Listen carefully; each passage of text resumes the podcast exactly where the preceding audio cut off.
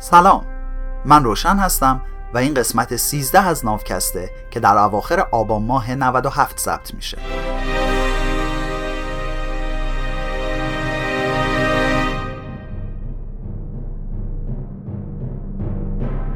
هدف ناوکست دور کردن هر گونه تعصب و خودبرتربینیه. چیزی که اینجا میشنوین ترجمه من از کتاب سیپینز نوشته یووال هراریه که از روی نسخه انگلیسی کتاب با یه سری توضیحات جانبی و بدون کم کردن از محتوای کتاب به شما ارائه میکنم. تو قسمت قبل گفتیم که انقلاب کشاورزی چیزی جز یک تله نبود و احتمالاتی رو در مورد دلایل وقوع این انقلاب شنیدیم. تو این قسمت هم دیدگاه دیگه‌ای رو میشنویم و در نیمه دوم این قسمت به دامداری هم میرسیم. این قسمت مداخله الهی. تو بخش قبلی توضیح دادیم که انقلاب کشاورزی یه جور اشتباه محاسباتی بود که میتونه محتمل و باور کردنی باشه. تاریخ پر از اشتباهات احمقانه تر از اینه. اما یه احتمال دیگه هم هست. شاید هم این تغییر به خاطر رسیدن به یه زندگی آسونتر نبود. شاید هم آدما آمال و آرزوهای دیگه‌ای تو سرشون داشتن و آگاهانه حاضر بودن تا برای رسیدن به این اهداف زندگی خودشون رو سخت‌تر بکنن. دانشمندا بیشتر وقتا میخوان که وقایع تاریخی رو به عوامل صرفاً اقتصادی و جمعیتی ربط بدن، چون که با روش‌های منطقی و ریاضیشون بهتر جور در میاد. وقتی داریم تاریخ معاصر رو بررسی میکنیم، این اساتید نمیتونن تأثیر عوامل غیر مادی مثل اعتقادات و فرهنگ رو به حساب نیارن، چون که اسناد مکتوب دست و بالشون رو بسته. ما از جنگ دوم جهانی به مقدار کافی مدرک، نامه و دفترچه خاطرات داریم که نشون بده این جنگ به خاطر کمبود غذا یا افزایش جمعیت نبوده. ولی هیچ مدرکی از تمدن مثلا نطوفیان که تو قسمت‌های قبل اسم بردیم نداریم. پس وقتی میایم سراغ عهد باستان، این مکتب متریالیستیه که داره اونجا جولون میده و این قضیه رو برای ما مشکل میکنه که نشون بدیم انگیزه‌های مردم قبل از اختراع خط بیشتر اعتقادی بوده تا نیازهای اقتصادی. اما تو بعضی موارد معدود شانس آوردیم و سرنخهای خوبی پیدا کردیم. سال 1995 باستانشناسا شروع کردن به کاوش توی سایت باستانی به نام گوبکلی تپه که تو جنوب شرق ترکیه است. تو قدیمی ترین لایه یا رگه باستانشناسی از این سایت هیچ خبری از اقامتگاه، خونه یا فعالیت‌های روزمره نبود. اما یه بنای تاریخی ستونداری رو پیدا کردن که ستوناش به زیبایی حکاکی شده بودن. وزن هر ستونی تا 7 تن و ارتفاعشون به 5 متر میرسید. توی معدن سنگی که همون نزدیکیا بود، یه ستون نصف تراشیده‌ای هم پیدا میکنن که وزنش 50 تن بود. در کل بیشتر از 10 بنای تاریخی اینجا کشف کردن که پهنای بزرگترین بنا به حدود 30 متر میرسه. اینجور بناهای تاریخی برای باستانشناسا تازگی ندارن و میشه اونا رو جا به جای دنیا تو سایت‌های مختلف دید. بهترین نمونش همین استونهنج تو بریتانیا است. تاریخ استونهنج به 4500 سال پیش میرسه و توسط یه جامعه کشاورزی پیشرفته ساخته شده. اما باستانشناسا با مطالعه بیشتر گوبکلی تپه به یه نکته خارق‌العاده رسیدن. بناهای واقع در گوبکلی تپه به 10500 سال پیش برمیگردند، یعنی 6000 سال قدیمی ترن و همه شواهد موجود حاکی از اینن که شکارچی گردآورنده ها اونا رو ساختن. اولش برای جامعه باستانشناسی خیلی سخت بود که اعتبار این یافته ها رو تایید بکنه، اما آزمایش ها یکی بعد از اون یکی نشون میداد که هم قدمت تاریخی این بناها درسته و هم سازندگانشون متعلق به جامعه پیشا کشاورزی هستن. به نظر میاد توانایی ها، پیچیدگی ها و ظرایف فرهنگی دوره‌گردای باستانی قابل توجه تر از اونیه که قبلا فکر میکردیم بوده. چرا باید یه جامعه دوره‌گرد بیاد همچین بناهایی رو بسازه؟ به نظر نمیاد که کارکرد مفیدی برای ساختن این بناها داشتن. اینجا نه سلاخ‌خونه ماموتا بوده و نه پناهگاهی برای فرار از بارون یا شیرای وحشی. پس فقط یه احتمال باقی میمونه، اونم این که اینجا رو برای یه اتفاق فرهنگی مرموز ساختن که باستانشناسا هنوز نتونستن ازش سر در بیارن.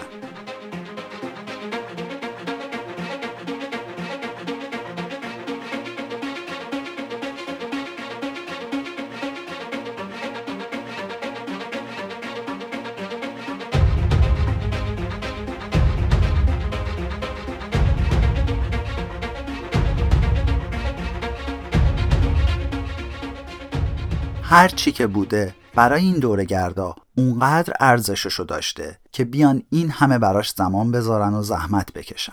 تنها راه ساخت گوبکلی تپه این بوده که هزاران نفر از مردم دوره‌گرد از ایلات و قبایل مختلف یه مدت زمان طولانی کنار هم باشن و همکاری کنن.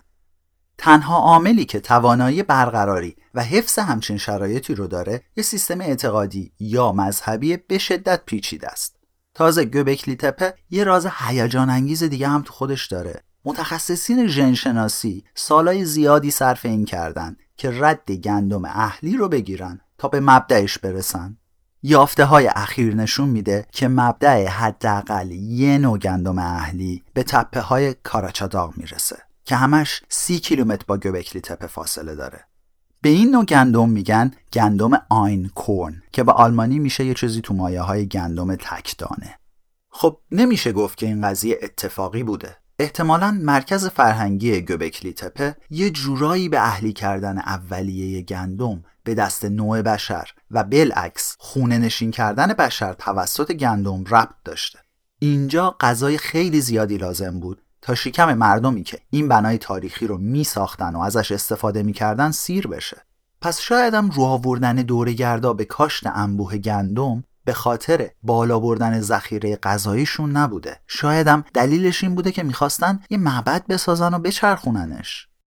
خب تصور همه تا اینجا این بوده که پیشگامان ساخت اقامتگاه‌های دائمی اول یه روستا میساختن، بعد که روستا رشد میکرد یه نیایشگاه هم وسطش درست میکردن. اما گوبکلی تپه به ما میگه که شاید اینا اول عبادتگاهو ساخته باشن، بعد یه روستا دور شکل گرفته باشه. یه گریز به خارج از کتاب بزنم. به معماری شهرهای ایران نگاه کنین. یه مرکز مذهبی وسط شهر با راسته ها و بازارچه های اطرافش که همه به مرکز مذهبی ختم میشن و خونه های مردم دور و بر اون. مدرسه هم که معمولاً بخشی از مرکز مذهبیه و حموم هم همون نزدیکی است. میدونین که انقلاب ها قربونیای زیادی از خودشون به جا میذارن. حالا بیایم ببینیم قربونیای این انقلاب کیا بودن.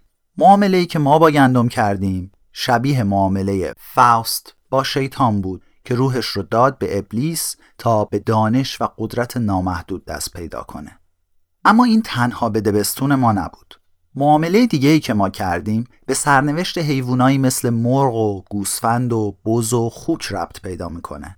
چادرنشینایی که گوسفندای وحشی رو تعقیب و شکار می‌کردن به تدریج ترکیب بنیادی این گله ها رو تغییر دادن.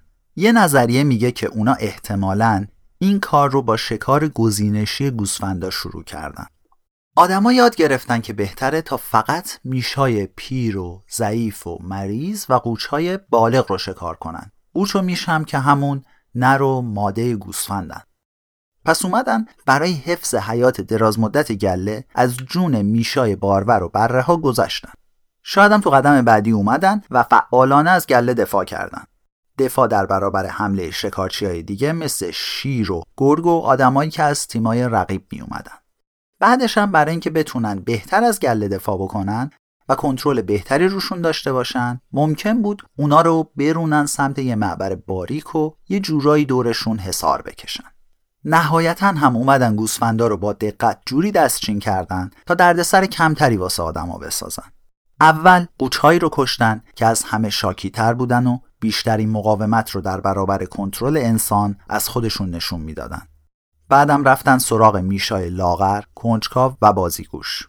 میدونین که چوپونا خوششون نمیاد گوسفندا به خاطر بازیگوشی و کنجکاوی خیلی از گله دور بشن. نسل به نسل این گوسفندا چاقتر و مطیع‌تر شدن و کنجکاویشون هم کمتر شد. و بله دیگه تحویل بگیرین.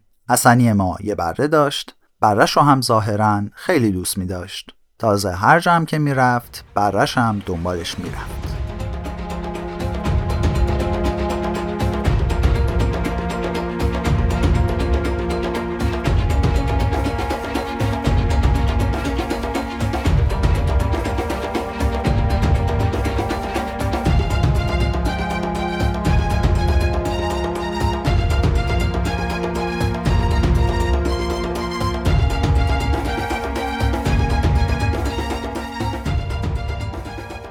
نظر دیگه اینه که شاید شکارچی‌ها یه بره‌ای رو می‌گرفتن و موقعی که فراوانی نعمت بوده بهش خوب می‌رسیدن و چاقش می‌کردن تا تو فصل کم محصول ذبحش کنن. شاید هم یه جایی این وسط‌ها تصمیم گرفتن تا از بره‌های بیشتری مراقبت کنن که خب بعضی از این بره‌ها هم بالغ می‌شدن و زاد و ولد می‌کردن.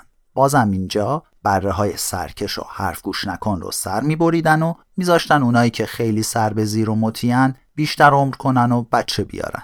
نتیجه این شد که حالا ما یه گله از گوسفندای سر به راه و رام داریم.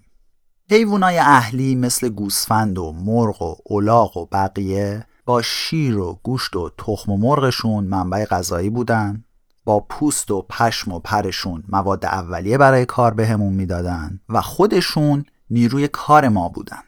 همه کارهایی که تا اینجا آدما با زور بازوشون انجام میدادن، مثل حمل و نقل و شخم زدن و چرخوندن سنگ آسیاب و کارهای دیگه، بیشتر و بیشتر میافتاد رو دوش حیوونا.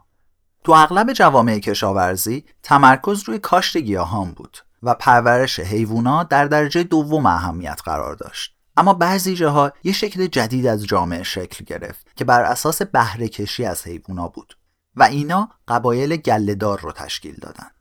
آدم‌ها که تو دنیا پخش می‌شدن، حیوانای اهلیشون هم باهاشون می‌رفتن. 10,000 سال پیش تو این گوشه موشه‌های آفراسیا بیشتر از یه چند میلیون بز و گاو و گوسفند و گراز و مرغ زندگی نمی‌کرد. حالا امروز حدود 1 میلیارد گوسفند، 1 میلیارد خوک، بیشتر از 1 میلیارد گاو و بیشتر از 25 میلیارد مرغ و خروس تو دنیا داریم. اینا رو همه جای دنیا میشه پیدا کرد. بین همه پرنده هایی که تا حالا وجود داشتن، مرغ خونگی بیشترین گستردگی جمعیت رو داره. بین پستاندارای بزرگ جثه و از نظر بازه جمعیت بعد از هومو ساپینز، گاو، خوک و گوسفند اهلی به ترتیب دومین، سومین و چهارمین رتبه رو دارن. اگه بخوایم از یه منظر کوتاه‌بینانه تکاملی نگاه بکنیم که موفقیت رو با تعداد کپی‌های DNA میسنجه، میشه گفت که این انقلاب کشاورزی لطف بزرگی در حق گاو و گوسفند و مرغ و خوک بود. متاسفانه این چشمانداز از تکامل معیار مناسبی برای سنجیدن موفقیت نیست، چون که رضایت یا مصیبت فرد رو در نظر نمیگیره و فقط از روی معیار بقا و تولید مثل در مورد همه چی قضاوت میکنه. اگه بخوایم از همین دیدگاه موضوع رو ببینیم، داستان تکامل مرغ و خروس و گاو اهلی رو میتونیم جزو موارد موفق در نظر بگیریم. اما همینا جزو بدبخت‌ترین موجوداتی هستن که تا به حال زندگی کردن. اهلی کردن حیوونا رو اساس یه سری روش‌های وحشیانه است که با گذشت قرن‌ها بی‌رحمانه‌تر هم شده. طول عمر طبیعی مرغ اهلی نشده یه چیزی حدود 7 تا 12 ساله. برای گاو اهلی نشده هم حدود 20-25 ساله. خب بیشتر همه این سالا رو که عمر نمی کنن، اما تو طبیعت شانس اینو دارن که یه چند سالی رو با عزت و احترام بگذرونن. ولی در عوض گاو و مرغ اهلی تو چند هفته یا چند ماه اول ذبح میشن، چون همیشه از نظر اقتصادی این سن مناسب ترین زمان برای سر بریدنشون بوده. چرا باید بیایم خروسی رو که بعد از 3 ماه به حد اکثر وزنش رسیده 3 سال دون بدیم؟ نمیارزه. خب بعضی وقتا هم میذاریم حیوانای بارکش و کاری، گاوای شیرده یا مرغای تخمگذار سالها زندگی کنن، اما اونا با تسلیم در برابر مدلی از زندگی که هیچ ربطی به خواسته ها و تمایلاتشون نداره بهای این زندگی رو میپردازن. پر بیراه نگفتیم اگه فرض کنیم که گاوای نر ترجیح بدن روزاشون رو تو علفزارا کنار بقیه گاوای نر و ماده بگذرونن تا اینکه بیان زیر یوغ یه میمون شلاق به دست گاری و گاوا هم بکشن.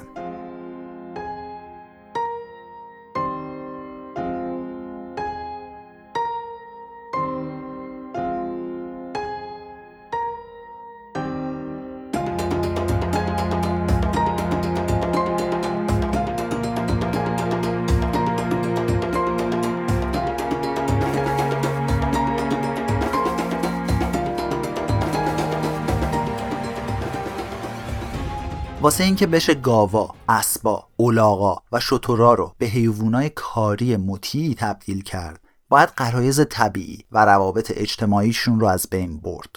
تمایلات جنسی و پرخاشجویانه‌شون رو تحت کنترل آورد و آزادی عملشون رو محدود کرد. روش‌هایی که کشاورزا برای این کار ساختن، از جمله حبس کردن حیوانات تو آغل و قفس، افسار بستن و قلاده زدن، تربیت با سیخ و شلاق و نهایتاً نقص عضو بود. اخته کردن تقریباً شامل حال همه حیوانای نری که باید رام بشن میشه. اینجوری پرخاشجوی نرها مهار میشه و آدما میتونن خیلی سلیقه‌ای تولید مثل گله رو کنترل کنن. تو خیلی از جوامع سنتی کشور گینه نو، ثروت یه نفر رو از روی تعداد خوک‌هایی که داره میسنجن. کشاورزای شمال گینه نو برای اینکه مطمئن بشن که خوکاشون نمیتونن جایی فرار کنن، میان و یه تیکه بزرگ از دماغ خوکا رو میبرن. اینجوری هر وقت که خوک بخواد بو بکشه، درد وحشتناکی سراغش میاد و خب بدون بو کشیدن هم خوکا نمیتونن غذا و نه راهشون رو پیدا بکنن. این قطع عضو خوک‌ها رو تماماً وابسته صاحباشون میکنه. توی منطقه دیگه از گینه نو، برای اینکه خوکا اصلاً نبینن کجا دارن میرن، رسم بر اینه که چشاشون رو از حدقه در بیارن. صنعت لبنیات هم راه‌های خاص خودش رو داره تا حیوونا رو مجبور به کاری که میخواد بکنه. گاوا، بوزا و گوسفندا فقط بعد از زایمان شیر میدن و تا وقتی هم شیر میدن که گوساله‌ها، بزغاله‌ها و بره‌ها شیر بمکن. برای اینکه تولید شیر متوقف نشه، کشاورزان نیاز دارن تا گوساله و بزغاله و بره برای شیر مکیدن داشته باشن، اما نباید بذارن که اینا فقط همه شیر رو بخورن. یه روش متداولی که تو طول تاریخ استفاده می شده اینه که بیان یکم بعد از تولد این گوساله یا بزغاله رو بکشن، مادرش رو هم تا اونجا که شیر میده بدوشن، بعد دوباره باردارش کنن که این روش هنوزم خیلی رایجه. یه گاو شیرده تو بیشتر دامپروری‌های امروزی معمولاً قبل از ذبح شدن حدود 5 سال عمر میکنه که تقریباً تموم این 5 سال هم حامل است و توی بازه 60 تا 120 روزه بعد از زایمان هم دوباره باردار میشه تا تولید حداکثری شیر حفظ بشه. گوساله‌های این گاو رو زمان کمی بعد از تولد ازش جدا میکنن. گوساله‌های ماده پرورش پیدا می‌کنن تا نسل بعدی گاوهای شیرده باشن و نرها هم به دست صنعت گوشت سپرده میشن. روش دیگه اینه که گوساله‌ها و بزغاله‌ها رو پیش مادراشون نگه دارن، اما نذارن که خیلی شیر بمکن. ساده ترین راهش هم اینه که تا یه ذره شیر اومد، بچه رو از مادر برونن که این کارم معمولاً با مقاومت مادر و بچه مواجه میشه. بعضی قبایل دامدار میومدن و بچه رو می‌کشتن، گوشتشون میخوردن، پوستشو پر میکردن، بعد این رو به جای بچه به مادر قالب میکردن تا مادر تشویق به تولید شیر بشه. قبیله نویر تو سودان یه مرحله دیگه هم به این کلک اضافه کرده بودن. تا اونجا که میومدن ادرار مادر رو میریختن روی حیوان پر شده تا مادر فکر کنه بچه زنده است و بوی آشنا میده. یه تکنیک دیگه از همین قبیله نویر اینه که یه حلقه از خار درست میکردن، مینداختن دور دهن گوساله که تا بخواد شیر بمکه مادر اذیت بشه و خودش اجازه نده. شترچران‌های قبیله توارق تو صحرای بزرگ آفریقا می اومدن و یه بخشی از دماغ و لب بالایی بچه شترها رو سوراخ می‌کردن یا می‌بریدن تا مکیدن شیر براشون دردناک بشه و خودشون از خیر زیاد شیر خوردن بگذرن.